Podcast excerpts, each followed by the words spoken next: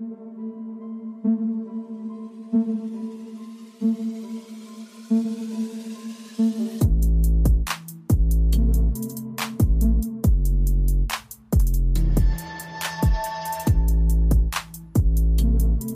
up, everyone? Welcome to the podcast. I'm your host, Isaiah Copon. It's September 24, 2021, and this is Lift and Learn episode 54. In this episode, I'll be talking about just one giant topic, and that's going to be the best exercises for your shoulders. Before that, though, I'll talk a bit about what I've been up to lately, and that might include fitness related topics, and it might not. If you want to follow me, your host, on Instagram, it's isaiah.copon, and you can also check out my website, isaiahcopon.com. The podcast is on Instagram at Lift and Learn Podcast, on Twitter at Lift and Learn Pod, and also on Facebook. You can just search Lift and Learn Podcast. With that being said, let's get into it. So, of course, the first thing I need to mention is that this weekend will be the one year anniversary or the birthday of the podcast. So, thank you to you all, the listeners, specifically right now, for tuning in whenever you do, because without you, this podcast wouldn't exist, really. The listener count is actually growing for the podcast, especially in the past few months, so that's good to see. So, hopefully, if you are listening to this or are a frequent listener, I do hope that at least one thing I've said on here has helped you throughout your quest, whether that be to lose weight, gain muscle, burn fat, or just live a healthier life. Even if it is just one thing, then I've done my job. But if you do want to get more out of this podcast, be sure to DM me if you have any podcast topics you want me to cover that could be fitness related or not. But yeah, you can DM me at isaiah.copon on Instagram or use the actual podcast's handle on Instagram, which is Lift and Learn Podcast. I've been slacking posting on that account to be honest, but I am going to be posting short clips of podcast episodes or future episodes on that account soon. So hopefully that'll pull others into tuning into the show too. And I started the podcast on my 30th birthday last year, so that also means my birthday is this weekend. And that's not all that exciting for me though, it's just a typical weekend for me. I have some plans, but it's basically just going to be another weekend of just work and gym. But I'm definitely thankful to see another year. And I hope that this year is full of new gains. Hopefully, a year major injury free over the year of the podcast being live, it was pretty eventful actually. One major part is COVID is still around, but now we have a vaccine for it, as opposed to this time last year. So, thank you to science and doctors and all the researchers that pulled through there. And since COVID first shut down gyms in my city, which was last summer, I had to transition over to a more online focused personal training business and that went smooth enough to allow me to spend a big chunk of my time in the US this past year, which was one of the best times of my life. At the end of the trip, I dislocated my shoulder and in the past few months did my rehab and I have gotten back to being pretty strong again. The gyms have been open now for about 2 months, so work is back to normal and hopefully, the gyms never need to close again now that we have the vaccine passport, thankfully, which I'll also talk about later. Over the past year, I've covered over a hundred topics on here so far for free. So, hopefully, like I said earlier, you've at least learned one thing from me. And I know some of you have reached out to me about programs and stuff like that. That could be in the works for 2022, so we'll see what this coming year brings. I know what the rest of the year isn't bringing to me, and that's more softball playoffs. The season is over for our team early this year, so no chip this year. There was a slow start to the game offensively, but that's because both teams were just on it defensively. Then all of a sudden, we ended up scoring five runs in one inning, feeling hype, let's go. But then they came back to score six runs. I stepped up to the plate later on in the game with a huge two run single to left field. Let's go. But we couldn't hold on to that lead.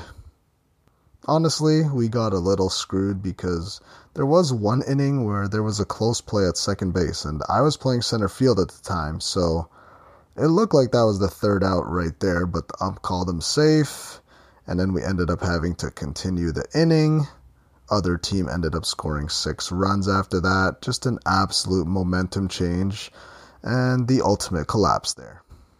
Nothing we could really do though. I think they hit a homer, and they just had these little seeing eye hits that just happened to get into the gaps of our defense, but it's all good. We lost. No more softball for me, which is fine because now I can just focus on lifting and golf until the season is over, which, I mean, that looks like it could be soon since it got a little chilly this past week. And also, I just got back from golfing, so that's partly what's to blame for this specific episode being out later than usual. but the fact that the season is over is also good news too because there's going to be a less chance of injury going forward because I actually had a little bit of a scare in this last game. The game was pretty close all throughout, so I had to try a little bit harder towards the second half of the game. So there was this one ball hit to the outfield. I was on first base, but I knew I'd be getting to third base and probably home if I run hard enough. So I ran pretty hard. Not 100%, but I figured fast enough to just get to third base pretty safely. So I'm rounding second, get about halfway to third, and the coach over there, which is just someone from the bench, told me to stop or slow down. So I had to stop pretty quickly, and I guess I did that with my right leg and when I did that, I felt a little bit of a pull there in my right hamstring. I made it to home plate pretty soon after, but I could tell I hurt myself a little bit there. So I knew for the rest of the game I was just going to take it easy. I was just trying to relieve some of the pain with some stretching, some dynamic stretches, and I think it was good that I did that. So there were some contributing factors going into this actually, and it's probably my fault this injury happened really going into the game that day or whatever, I was definitely doing too much activity at that point. The day before the game, I ended up hitting a round of golf and then I hit legs later that day with a sumo deadlift focus. And then the morning of the game, I worked out again, upper body, then pretty much had work nonstop for a few hours. After that, I had my pre-game meal and I'm pretty sure the rice was expired, so I only ended up eating about half of the carbs I would have normally because I threw some of it out. Plus, I wasn't feeling too good, probably also partly from the possibly spoiled rice that I ate. I could just feel before the game that something was going to go wrong. I just had a bad feeling and I was already feeling weak at that point, and that reflected on my performance. Then I remember that I heard the quote there's no overtraining, just under eating. Then I just laughed in my head, seriously. Because overtraining is real, and these are the possible setbacks that may happen. You'll be more prone to injury if you're doing too much all at once without letting your body recover by resting and eating real food. And me thinking I'm a big shot. That's what happens. Doing all of those things in the span of like 36 hours, a round of golf, two workouts, more times than not, you'll probably be okay, but you do increase the risk of injury, and I'm proof right there. So the morning after, it was still hurting pretty bad, but I knew that it would only be something that would probably bother me for about a week. And it's so funny because my back was hurting a little bit uh, the week before. I think I talked about that. Then that went away, and then this past week I had to deal with a little hamstring injury. Anyways, that pain lasted up until about two days ago, so Wednesday. About five days later, I was good to go. But the day after the game, so last Friday, I couldn't even get into a squat or even an assisted squat without pain. I did walk throughout the weekend and the week though to make sure that my leg got some kind of activity and some kind of work in. Rest is good when it comes to recovering an injury, but light exercise is going to be great too when you're ready for it. And that's why walking or active recovery is going to be good for that.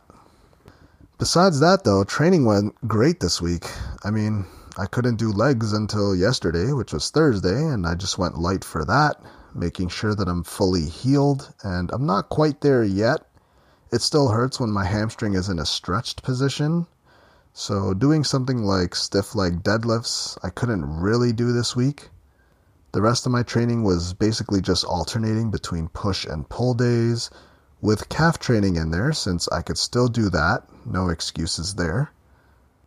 I did end up hitting the 110 pound dumbbells on flat bench once this week, which was surprisingly not too bad. I did that for three sets of eight so my plan going in was to only hit 105 pound dumbbells, uh, but one of them was in front of where I had a bench, and the other 105 was like on the other end of the rack.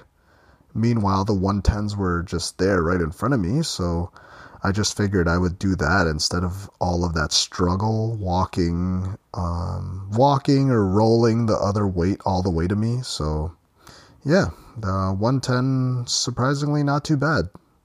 Safe to say the shoulder's feeling good. No lingering effects as of right now from that dislocation. And if anything, I felt like my right side, which is the not injured side, that right side actually felt a bit weaker at times, which was unusual. Alright, so this past Tuesday, and this is kind of still gym related, so I gotta talk about this. I was working at the gym around 5:30, so typical rush hour time. I was there until around 7 or 7:30 and man, it was so packed at the gym. It was by far the busiest day I've seen at the gym for a while, maybe a few years. And that was probably because there were so many people in there going for their last day. I swear to you, I saw some kid do a full body circuit twice. Everyone was like walking faster than usual, like trying to hit every machine and every body part because they knew that they wouldn't be in there the next day. That's right, folks. The vaccine passport is now live in Ontario, and that started two days ago, Wednesday this past week. And so far, the times I've been there, I have noticed that the crowd is a little thinner than usual. A bunch of the kids at this Crunch Fitness location are gone, so that's good to see in that regard. And that's really my only experience with it right now for the past day and a half. That's literally the only place I went besides Walmart, so everything went pretty smooth. I had already showed the gym my vaccine receipts or whatever, so it was already in their system, which was clutch because there was one time I walked in and there was a lineup of like, I don't know, five to seven people having to be checked for all the vaccine stuff, so I'm glad I got that out of the way early moving on from that, and I've gotten away from it the past few weeks, but baseball is getting exciting if you're in Toronto right now. The Blue Jays are just outside a wild card spot as of today, which is Friday. And I'm saying the date because anything could change over these last few weeks of the season. The Blue Jays, Red Sox, and the Yankees are basically tied right now when it comes to who's going to get in and who's not going to get into the playoffs or at least a wild card spot. They're also going to be playing each other over the next two weeks, so every game is going to be huge. Even if the team doesn't make it, they have Vladimir Guerrero Jr. on the team, and this guy is chasing a triple crown right now, and he still might not even win MVP because of Shohei Ohtani, who has been an amazing hitter all year and is also just pitching lights out. He's basically an Asian Babe Ruth, once in a century player. Okay, back to Vladdy and chasing the Triple Crown. And that means that he could lead the league in batting average, RBIs, and home runs. It hasn't happened that often in MLB history. I mean, before Miguel Cabrera did it in 2012, I think the last time it happened was like 1967 or something. He'll also be the youngest player to do it by far, because Oh, yeah, he's only 22 years old. Man, I hope he just stays with the Blue Jays until he retires, because this guy's going straight to the Hall of Fame.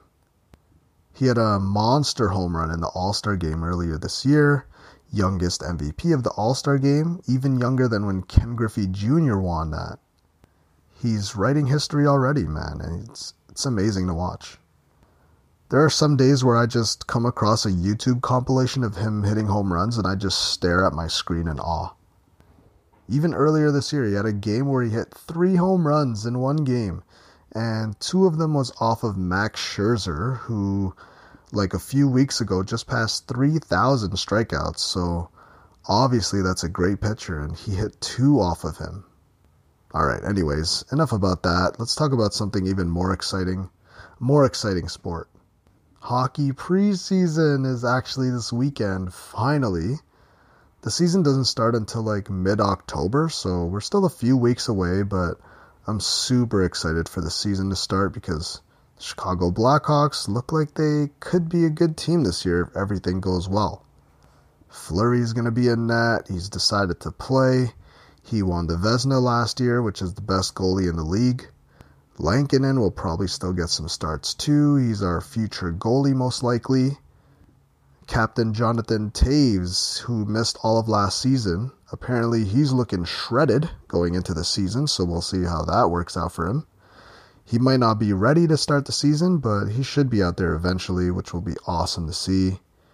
We got Seth Jones, and we'll see if he can be our best defenseman going forward, if he's good enough.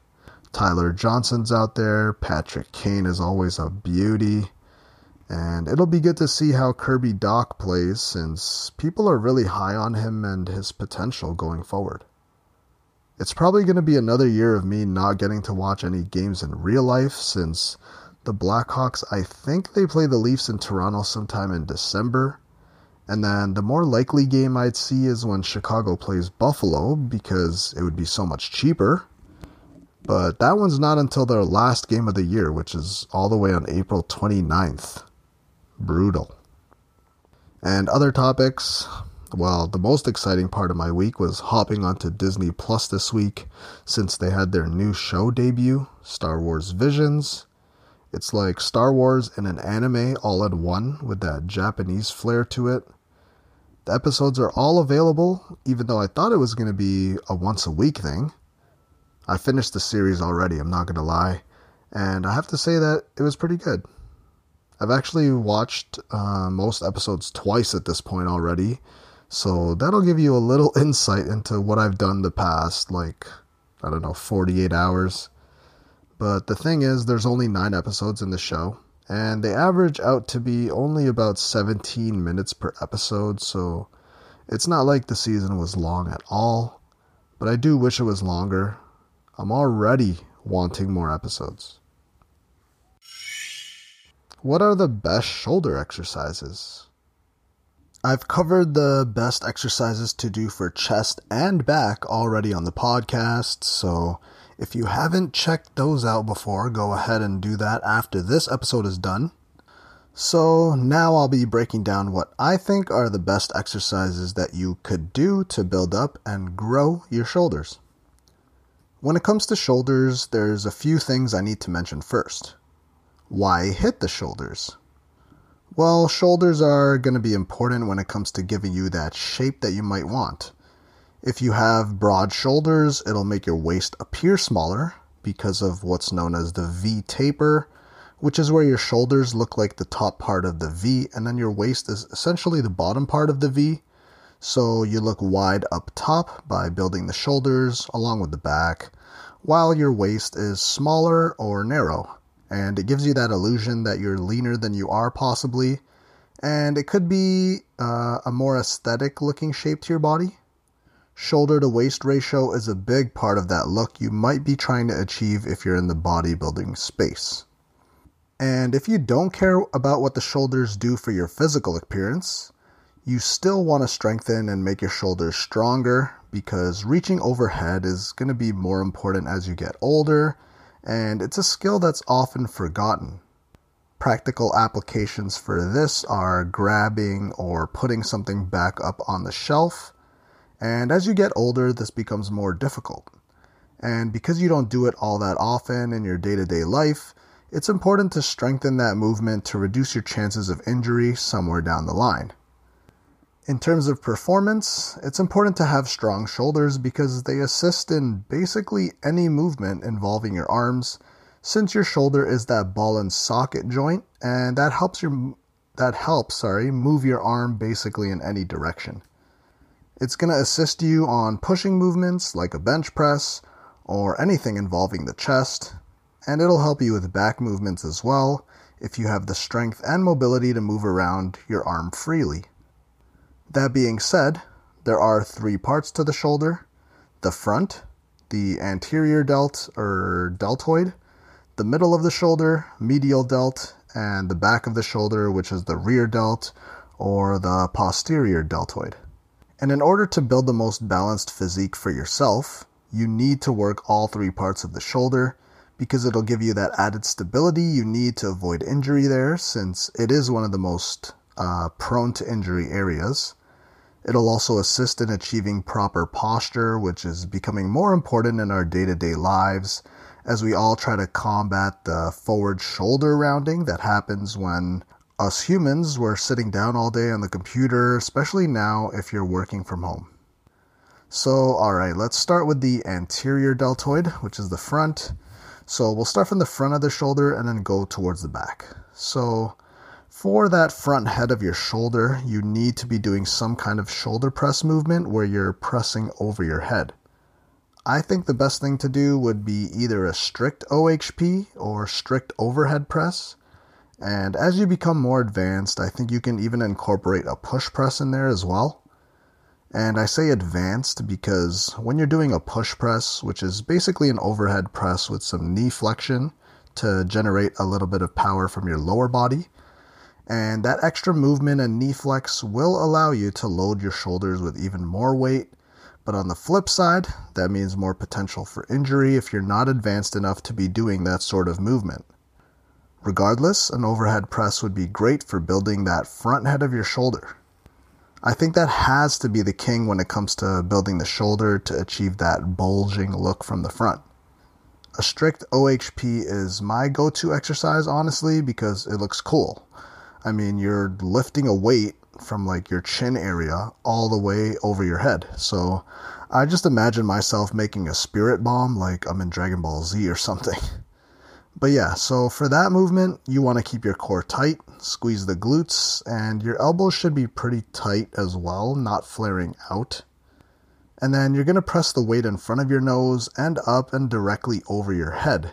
So it's not exactly a straight up movement if you're looking at the bar path you kind of go up and slightly back.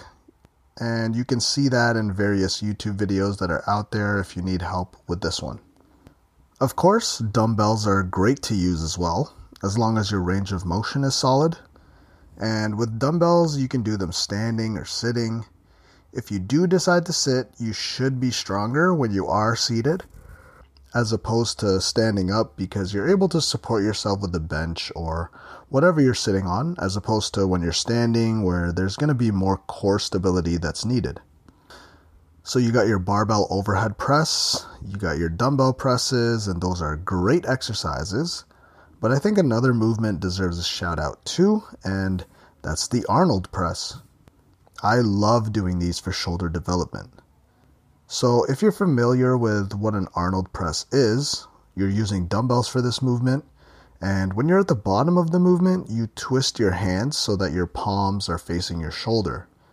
Then from there, you twist up with the weight with a little bit of shoulder movement and wrist rotation. It's hard to explain that one on the podcast, but again, you can look it up if you need to. So, this movement could actually involve even more shoulder recruitment and could also bring those traps into play as well. Again, this is another one of those advanced movements, so make sure that you can handle whatever weight you're using pretty easily. So it's a good idea to do at least one warm up set to see how everything feels. Also, it's important to make sure you have the coordination needed to incorporate something like a twist into a shoulder press, which is what the Arnold press basically has you do. You'll likely need to lighten the weight for this exercise. For extra volume, when it comes to building the front part of your shoulder, you can do raises as well. But for the most part, when it comes to building your front, dent, uh, front delts or anterior delts, presses should probably be done more frequently than raises. That being said, you should still get a pretty good mix of both, I feel like. Switch it up every now and then. A front delt raise I like to do, and I've been doing it at times, which I learned from my buddies when I first started working out at Humber College. And it's a front raise where your palms are facing up towards the sky, and then you raise your arm, but instead of going just straight up, you actually do a raise and you kind of cross over with your palms facing up. So when your shoulder is in full flexion, your arm should be above your opposite shoulder. Now, I'm not sure if that's going to be a truly effective move or I don't know if it's more effective than a normal front raise according to the science, but that is one that I found to work uh, found to work pretty well for me. Again, I have to go lighter on that kind of movement, but I do feel a burn a bit more doing a crossbody front raise that I'm pretty sure was taken from a Kai Greene shoulder routine. Alright, so onto the medial delts, which are super important. For this one, you're going to have to find a variation that works for you. It's honestly hard to get creative with this movement because your medial delts are so small, but they are important to hit because when you're looking at someone straight on, if you have large medial delts, that's what will really give you that shoulder to waist ratio I was talking about earlier because doing them could make you appear to have broader shoulders, which could benefit your physique if you're into that sort of thing. So, when it comes to building your medial delts, there really aren't many exercises here. They're just really just variations of a lateral raise. The most common way you've seen this one done in the gym is probably with dumbbells.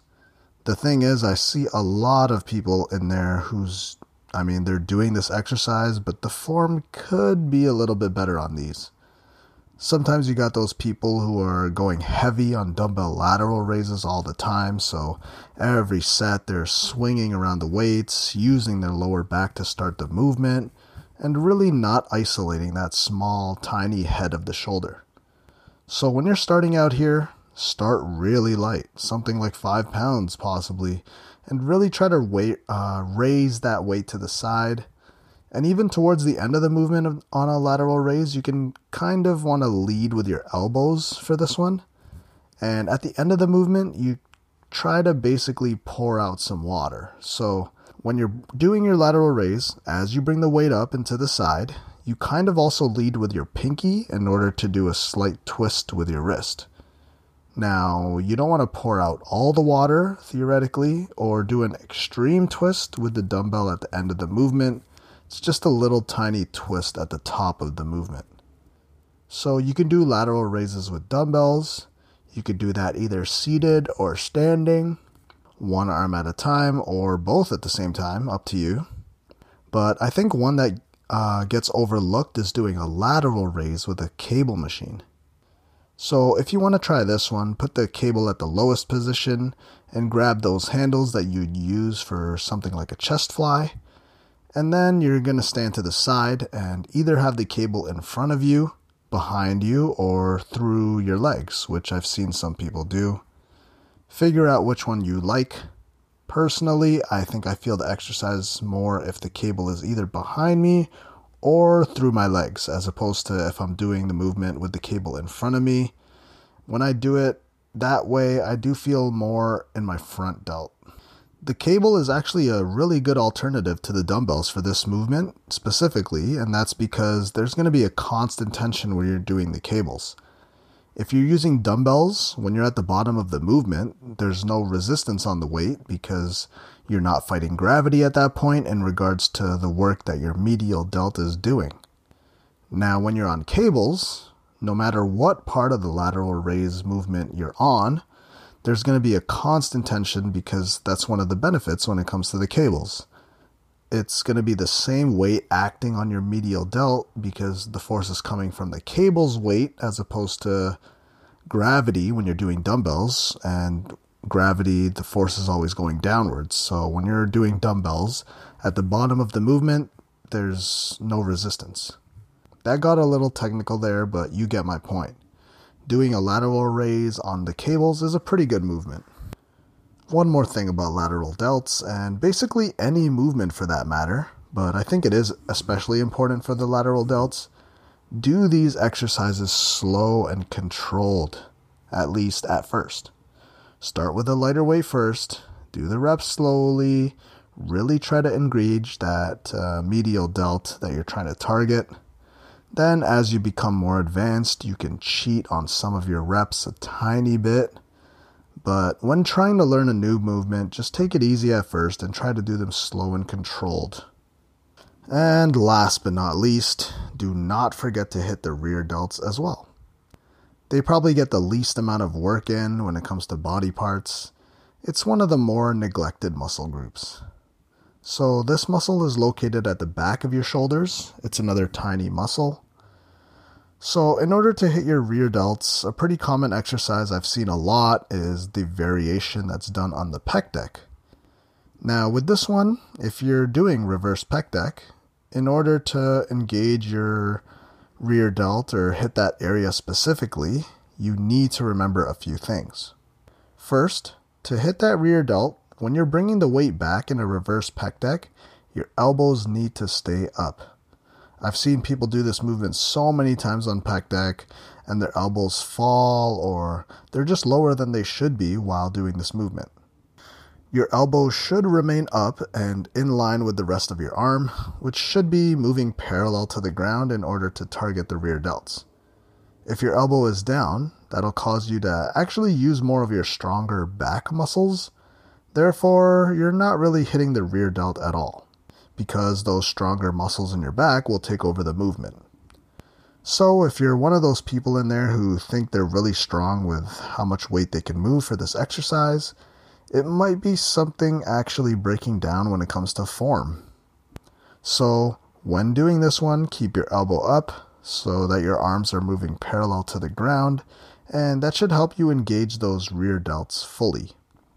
You also have to remember to keep your shoulders down because you could also be shrugging and unnecessarily having your traps do some work as well. So make sure the seat is at the right height for you and find a position and movement pattern where you can actually feel your rear delts working. This might not all click after just one session. It might take multiple times practicing this to get the form just right for your specific body. And don't forget to use dumbbells as well for this one. Uh, you will have to go lighter than you're used to. Honestly, for me, this is a weak point, and it's still pretty hard for me to connect with that tiny rear delt muscle, but I do think a dumbbell variation will be great to toss in. One I like to do isn't fancy at all. I just like to grab 5 pounds or even 10 pounds if I'm feeling adventurous that day. And I'll do this exercise seated and I'll bend all the way over. And just like on the pec deck, your elbow and arms should be level with your shoulder, and everything moving should all generally be in one plane. So if your elbow is dropping while you're doing this movement, you might be getting some back involvement there again, which is pretty common to see. Again, you can always do these with the cables as well, just like when doing the medial delts, but it can be a little bit awkward doing them again, have the cable machine apparatus at the bottom, and then you're going to bend over to the side and pull away from the cable machine so you're going to be sideways here. There's going to be a constant tension there, and if this one is too difficult for you, you can always try a face pull movement. For this one, I like to use the rope, have the cable machine attachment for the rope. I like it a little bit higher than eye level. And then you're going to pull the rope apart towards like your temple area or around your forehead. Your elbows are going to follow there. And this one is even more difficult to explain over the podcast, but it's going to be key to relax your shoulders so your traps don't really come into play. And then you pull back and try to target the rear delt that way. So, there you go, guys. A few exercises which should build up your shoulders over time. Again, it's all about balance when it comes to how much you train, what specific part of your shoulder. It's also a good idea to mix in heavy sets and lighter sets for full muscle recruitment and make sure to train everything consistently. The medial and rear delts probably don't get as much focus as they should in a typical workout program, so make sure to build everything up equally so that you don't have any imbalances that you'll need to fix later on. And that concludes episode 54 of the podcast. Thank you for listening. If you really enjoyed the episode or my podcast as a whole, then please leave a review and comment on iTunes or whatever your choice of podcast platform is. Also, if you haven't already, you should hit that subscribe button because I'll be releasing episodes every Friday. If you want to follow me, your host, I'm Isaiah.copon on Instagram, and you can also check out my website, isaiahcopon.com. If you want to follow the podcast, you can check out at Lift and Learn Podcast on Instagram, and there's also a Facebook page if you just search Lift and Learn Podcast.